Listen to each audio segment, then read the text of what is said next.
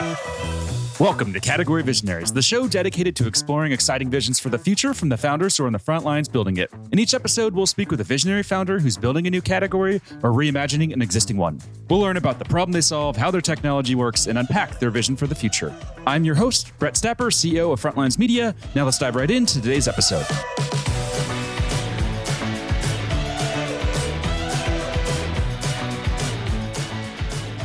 Hey everyone, and thanks for listening. Today I'm speaking with Dimitry Gershenson, CEO and founder of Enduring Planet, a financing solution for climate entrepreneurs that's raised over five million in funding. Dimitry, thanks for chatting with me today.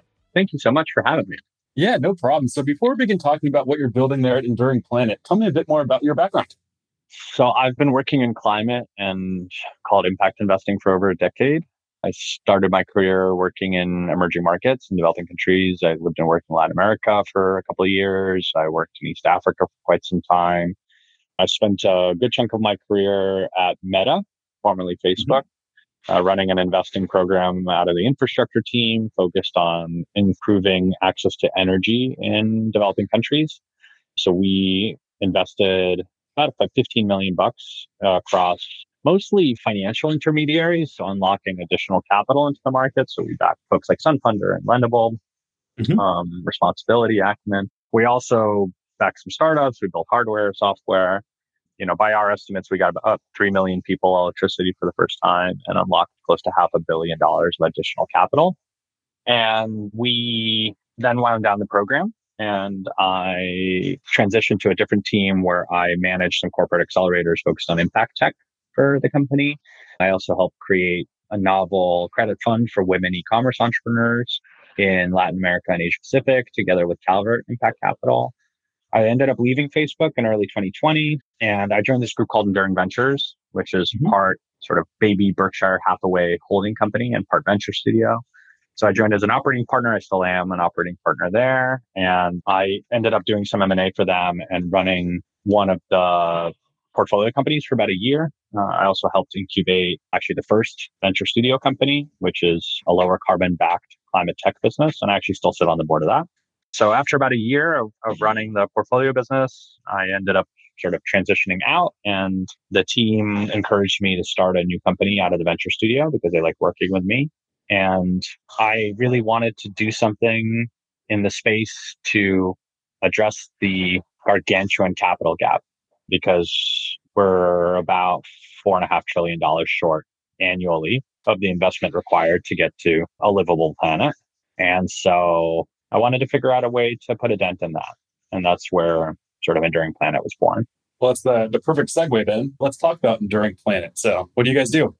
We are fintech platform offering fast, flexible, and founder friendly capital to climate entrepreneurs. We do that today in the US, but we will be international pretty soon. And from a founder perspective, it's a really simple process. They come onto our website, they apply for funding, takes about 10 minutes. They can connect their financials to our secure API and we get them a term sheet in a week and funded in a month. And our investment is entirely non-dilutive. So there's no warrants, there's no equity participation of any kind no collateral, no personal guarantees, no funky liens, no bullshit. We just want to put founder friendly capital into the hands of entrepreneurs are saving the planet. So today we do that with a single instrument. It's revenue based financing. We'll be adding another product in the next couple of months, which I won't speak to yet, but it'll be pretty awesome. And we'll, yeah, we'll probably add a, about a product a year so that eventually we can serve founders basically across their entire journey from inception mm-hmm. to I don't know, NASDAQ bell. Wow. And what's broken about traditional financing options or even some of those other, you know, revenue-based financing options that exist today? We think of our kind of competitive landscape in a way that I think other folks who maybe do alternative finance don't, which is that mm-hmm. we think of all capital as just capital. Mm-hmm. And founders should really be thinking about financing their businesses in a way that optimizes for spend, for cost of capital, for terms, like a lot of complex decision making. Mm-hmm. So, you know, at times we're competing with VCs, which is pretty easy given that VC capital is crazy expensive and super diluted. And we also offer a lot of the same value add that VCs do. So we have a pretty robust network of investors we share deal flow with, over 200 now. We have a ton of partners that we work with that offer pretty compelling benefits to our sort of network, our community of founders. We also compete with banks. And luckily for us, banks are slow and typically require collateral and personal guarantees. They almost always invest in only profitable businesses. And so they're not hard to compete with. And then there is a community of sort of alternative finance players out there, you know, Clearbanc, Lighter, Decathlon, Pipe, etc. And I think it kind of depends on the offering of each one, but oftentimes we're cheaper or similar in terms, but we are completely value aligned with the founders that we lend to. So we are entirely committed to climate. We're actually a public benefit corporation. And it's in our corporate DNA. We're also committed to serving underrepresented founders and diverse teams. And in our space, a lot of founders deeply care about where their money comes from. And so it matters to them a lot that we're sort of on the same page. Everybody's uh, not coming from Chevron. yeah, exactly. And then over time, our capital will also get even cheaper because we're able to source concessionary capital from institutional investors who are committed to climate and therefore mm-hmm. are looking to oftentimes have a lower return, which makes us, I mean, our cost of capital out the gate, I won't say it publicly, but it is the same as call it Clearbanc's capital after a billion dollars worth of lending. Wow. That's crazy. And how much capital has been deployed to date? Can you share that number? Yeah, we've done a little bit over a million dollars worth of lending and since we launched in April. And that's out of our first facility. It's a sort of a pilot facility. We'll only have about 5 million to deploy out of that before we raise our next one. And so we actually don't necessarily want to move too fast. We want to mm-hmm. like prove the model, do a number of transactions that sort of give us the right data points to help us automate the process faster, help us build new products faster. So we'll probably deploy that over the next, call it six ish months. Mm-hmm. The next facility will be a 10x increase. Got it. And are these always technology focused climate entrepreneurs, or can it just be any business that's focused on climate change? Any business that touches climate change. Got it. And are there specific metrics that you evaluate to make sure it's a deal that you can fund that are you know specific to the climate change industry or is it just the same simple business metrics you know across the board that you would evaluate just for any business? So we have a few lenses that sort of basic criteria that need to be met in order for us to fund. Mm-hmm. on the climate side i'd say it's pretty broad. We need to see a direct line of the business creating impact either in mitigation or abatement so reducing emissions from existing sources removal so taking carbon out of the atmosphere or supporting adaptation and resilience. Mm-hmm. If we can make the argument that that bar is met, then the rest of it is pretty standard underwriting analysis. We need to see a certain amount of revenue, revenue growth, gross margins, runway, churn. Uh, if it's a recurring revenue business, we don't just fund recurring revenue businesses, though. We're comfortable with non recurring revenue, which is kind of unique, I think. A lot of the competitors we have are pretty exclusively focused on recurring revenue or contracted revenue businesses, and we go beyond that. And then sector wise, we're pretty open. So we we have investments in software, we have investments in hardware plus software, we have investments in recurring services, contracted services, industrial materials. So we're pretty agnostic on that front. Got it.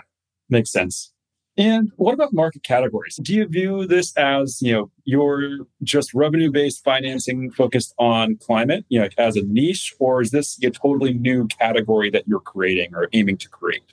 I would say we're alternative finance for climate.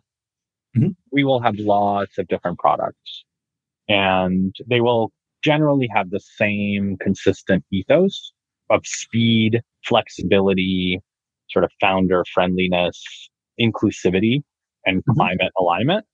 But beyond that, we're going to have a lot of options, sort of a menu for founders to come and choose based on their needs, because we mm-hmm. think that not all capital should serve all needs. That makes sense. Is there a dream customer size for you where it's you know, not too small, but not too big? I think for revenue based financing, we generally want to see about half a million of trailing 12 month revenue at a base case. We do make exceptions though. So there are times when folks have sort of less revenue, but they have forward looking signed contracts that we feel mm-hmm. comfortable underwriting against.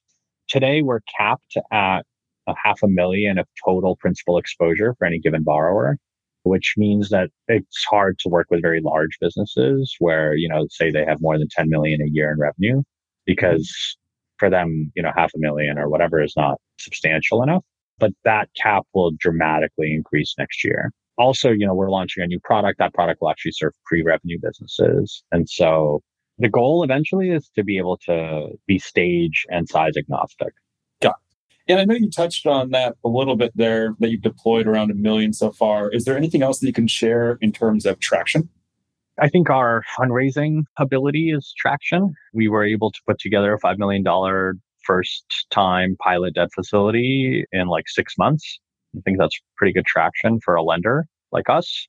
We put out over a million dollars worth of term sheets this week. Wow. Yep. So we're pretty excited about the demand for our products. And this is again just revenue based financing. So our, mm-hmm. our next instrument, which we've already done a pilot investment in, I actually didn't count that in the million bucks. And we're going to announce that this fall. And that has even more demand mm-hmm. than RBF. So we're pretty excited about where things are headed. Very cool. And if we zoom out into the future, what do you think the company is going to look like five years from now? And what will be the impact on you know, climate entrepreneurship and climate finance in general? I mean, I'd love to put about a billion dollars worth of capital into the hands of climate entrepreneurs in the next five years. If we do have a billion, I'm still pretty happy with that. I think generally, though, we don't see as our money solving climate change on its own. It's mm-hmm. about being a lever that entrepreneurs can use to grow and make an impact themselves. And we're constantly supporting other capital to come into the market as well. You know, as I mentioned, there's a pretty large gap in financing. By uh, many estimates, we need call it five to seven hundred billion dollars of debt at the corporate level per year over the next decade for us to live on a livable planet. Wow. We really need $5 trillion of overall capital per year for us to live on a livable planet over the next decade. And today we do about 650 to 700 billion. So we're an order of magnitude off. Mm-hmm. And there could be a hundred of me and we would just be scratching the surface. Wow. That's amazing. See, your work cut out for you then. Yeah, I think so. And how much has gone to climate entrepreneurs so far? Not just your company, but you know, in terms of like funding last year, do you know what like venture funding was? I think last year there was about 40 billion of total venture capital, including pretty late stage, kind of larger transactions in the electric vehicle space. As mm-hmm. of last count, um, this the first half of this year saw about 20 billion. Again, like it's a trickle. The average between 2020 and 2021 of total funding going into climate was around 650 billion, mm-hmm. which I think like a quarter was balance sheet capital, so venture and debt. And then a mm-hmm. bunch of it was like corporate spending, project finance, federal government spending, etc., by by state actors. Got it. Makes sense. Amazing. Well, I think that's all we're going to have time for today. Before we wrap up, if people want to follow along with your journey, where's the best place for them to go? A few places. They can follow us on Twitter or LinkedIn. It's pretty easy to find us there, Enduring Planet. You know, I think we're the only Enduring Planet on both platforms. We also we have a content series where we oh, produce pieces in partnership with experts once a week, so every Tuesday, at the intersection of climate, entrepreneurship, and capital. And people can actually subscribe to it if they want, or they can just read it online. But those are the main places where we share updates on the business. Got it. Amazing. Well, thanks so much for your time here. And we look forward to seeing you execute on this vision and, and solve this massive problem. Thanks, Brett. We appreciate you taking the time to chat. Yeah, keep in touch. You too.